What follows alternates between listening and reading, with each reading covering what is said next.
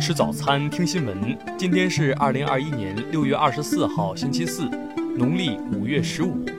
云盛在上海问候您，早安。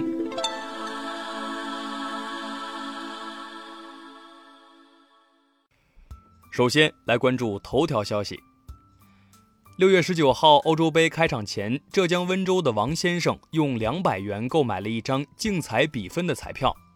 二十号凌晨，该场足球比赛结束，结果为四比二，正和王先生当时购买的比分一样，意味着王先生获奖六千元人民币。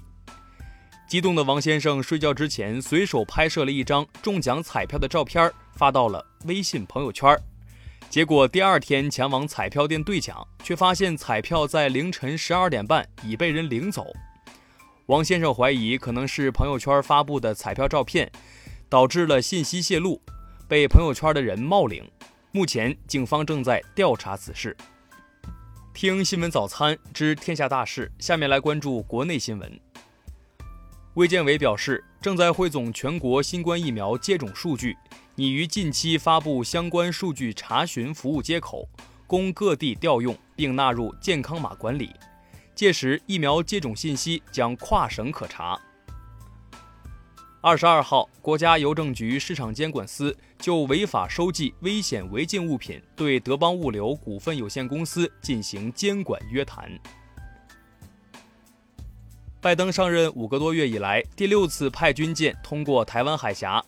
外交部表示，美舰行为是对地区和平稳定的蓄意干扰和破坏，中方捍卫国家主权和领土完整的决心坚定不移。北京冬奥组委面向全社会发布北京2022年冬奥会和冬残奥会遗产报告，国际奥委会同步发布遗产报告国际版。二十三号。上海十五届人大常委会第三十二次会议通过关于制定浦东新区法规的决定，并于二零二一年六月二十三号起施行。针对当前黑龙江、嫩江防汛抗洪严峻形势，国家防总将防汛四级应急响应提升至了三级。第五批国家药品集采拟中选产品二百五十一个，药品品种达到六十一种。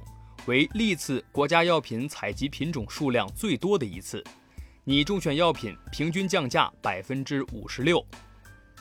台湾一位三十一岁的母亲于二十一号接种了阿斯利康疫苗，其在回家后给两个月大的女婴喂食了母乳，结果至二十二号早上，女子发现女婴已经猝死。下面来关注国际新闻。韩国政府公布了一项六 G 研发实行计划，计划在未来五年投入两千两百亿韩元，开发六 G 核心技术，并通过与中美等国合作，力争在二零二八年成为全国首个实现六 G 商业化的国家。朝鲜日报在二十一号一篇有关性交易的报道中，使出了一张让人联想到韩国前法务部长曹国和其女儿的插图。二十三号，朝鲜日报发文致歉。巴基斯坦政府消息，该国东部旁遮普省首府拉合尔二十三号发布一起爆炸事件，至少两人死亡，十五人受伤。普京表示，北约在俄边境附近增加兵力，并拒绝对话。俄方希望健全的理智能占上风。韩国统计厅发布数据显示，今年四月。韩国新生儿数量同比减少百分之二点二，为一九八一年开始统计相关数据以来同月最少。由此，全国人口已经连续十八个月出现自然减少。二十二号，尼日利亚奥贡州一段高速公路上发生油罐车爆炸事故，造成两人死亡，现场十多辆车辆被烧毁。韩国庆尚南道四川地区的渔民六月二十三号透露。日前，在高城郡警戒海域作业时，捕捞到一只有三十二条腿的章鱼。下面来关注社会民生新闻。二十三号，国道 G 三幺九重庆市武隆区江口银盘电站往彭水方向路段发生巨石掉落，导致交通受阻。交巡警第一时间赶到现场进行疏导。成都缉毒民警周前于二零二零年十一月十三号抓捕涉毒在逃人员时坠楼牺牲。二零二一年六月二十三号，省政府评定周前同志为烈士。二十三号，多省市开放了高考成绩查询入口，并公布高考分数线，其中部分省还公布了高考一分一档表。云南更明确表示，前五十名的考生分数已屏蔽，不提供查询。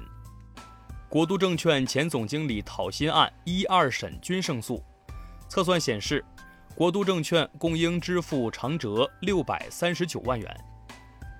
埃及航空公司六月九号入境的 MS 九五三航班确诊新冠肺炎旅客八例。二十二号，民航局再发熔断指令，对埃及航空 MS 九五三航班实施熔断措施。最后来关注文化体育新闻。国际乒联确认，由于朝鲜代表团退出东京奥运会，空缺的女子团体赛名额将由法国女乒接替。新西兰四十三岁变性人入选东京奥运女子八十七公斤以上级举重，引起许多争议，还遭到了女运动员们抗议不公平。日媒称，美国总统拜登将缺席东京奥运会开幕式。美国政府计划安排第一夫人吉尔代替拜登出席。欧洲杯小组赛中，莫德里奇轰出一脚世界波，助力克罗地亚3比1战胜苏格兰。莫德里奇在三届欧洲杯都取得了进球，是克罗地亚历史第一人。